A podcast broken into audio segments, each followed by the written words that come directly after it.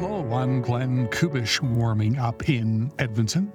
This is the Three Things Podcast, a short and weekly, your choice of spelling there, collection of three things that left behind marks of happiness and gratitude in the vortex. This week, number one, open house. The Grim Reaper has been to our door. It was not unexpected, it was that time. Oh, you look so good. How are you guys doing? Okay, stay safe. Well, you don't have to worry about anything. You're the Grim Reaper. Yeah.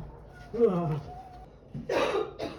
Halloween is still a thing for me. I haven't dressed up since going as Elliot, the uh, kid in E.T. A decade or so ago now, I wore a red hoodie. My friend Amina gifted me an E.T. doll that I rigged up uh, in a basket on the front of my bike for the ride into work. Sheila always has the better costume ideas, though. This year she went as U.S. Supreme Court Justice Ruth Bader Ginsburg. Sheila thinks about these things. Unable to sleep one night before Halloween, she started making lists in the middle of the night. In addition to Notorious RBG, she considered going as a piece of candy corn, Maria from Sound of Music, or Beebs, or the guy who got stuck in the Talus Dome. Emergency crews in Edmonton had to step up to rescue a person who found themselves trapped inside one of the city's most unique art installations. Yes, you heard There is lots about Halloween as an adult that makes it a pale version of North End Halloween's past. Nobody uses their pillowcases as bags anymore. Houses that don't observe the low holiday don't get egged. Parents are everywhere. Kids get driven around in cars. Most alarmingly, the little trick or treaters knock on the door or ring the doorbell like they were selling natural gas contracts. All that said, it remains a one of a kind night in the hood.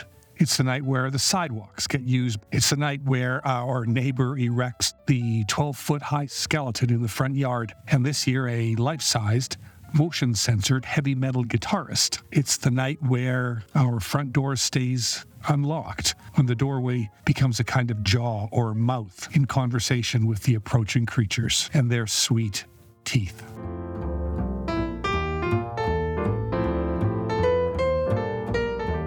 Number two, Fellowship of the Rinks.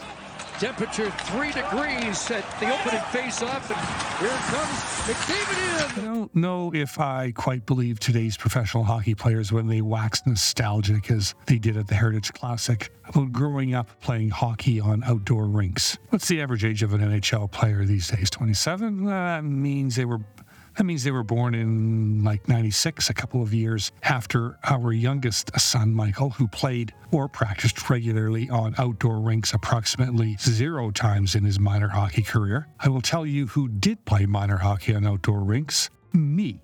I went back to the source to confirm this and got a flood, got a, got a mother load of memories. Do you remember me as a boy playing outdoor hockey? Oh, are you kidding? Of course. What do you remember? freezing, freezing feet, standing around the the uh, the stove, and uh, and just be, being at outdoor rinks and watching, especially at St. Francis, Right. and e- even watching practices. That's how loyal we were. I can remember Dad being at the, the rink and shoveling the the rink and everything, and uh, I got a special parka and ski pants to wear to your games, special boots and uh, heavy socks and stuff. Yeah. Before that, I just had little thin little boots and stuff, dress up boots. Who who made the ice at St. Francis? Did you run a big hose, or did you or did you or did you dump pails of water? How did it work?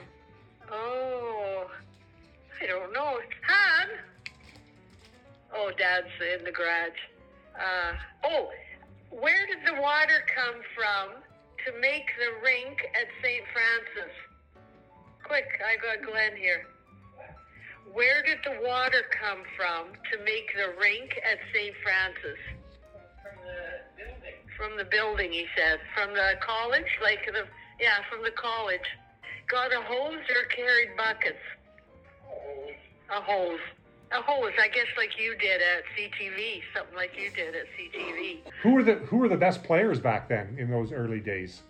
In the early days, uh, well, in the early, early days, it was Frank Berzan. then later Perry. Oh, uh, Mitch. Mitch. Mitch. Yeah.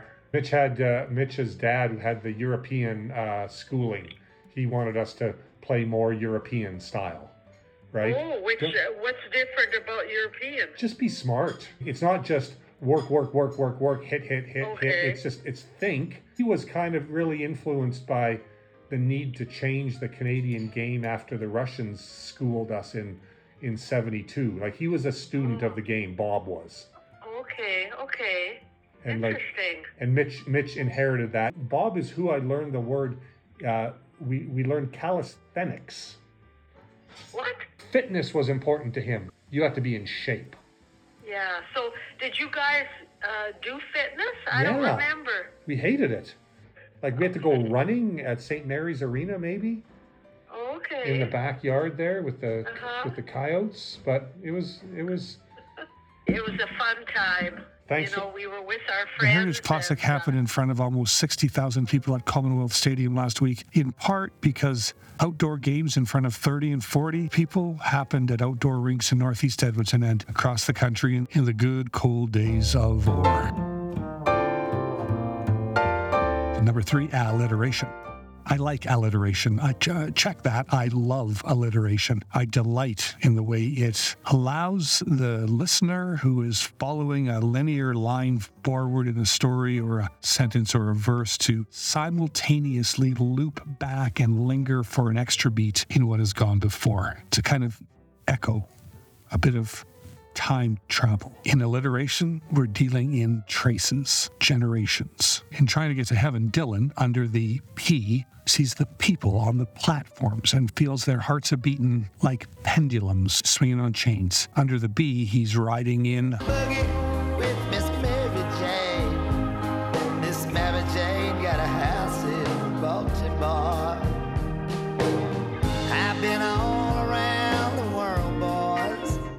the SH, he's been to Sugartown and shook the sugar down. There's a looser kind of alliteration afoot in the song, too, or at least I think I can make out its tracks. Listen for all the H's in the song hotter, high, heat, haunt, hurry, heart, here, house, hearts, hollow. All these H's that, that tremble faintly in memory under the tolling H of heaven. Now I'm trying to get to heaven before they close the door. Hey, thanks for being out there, friends. See you next time.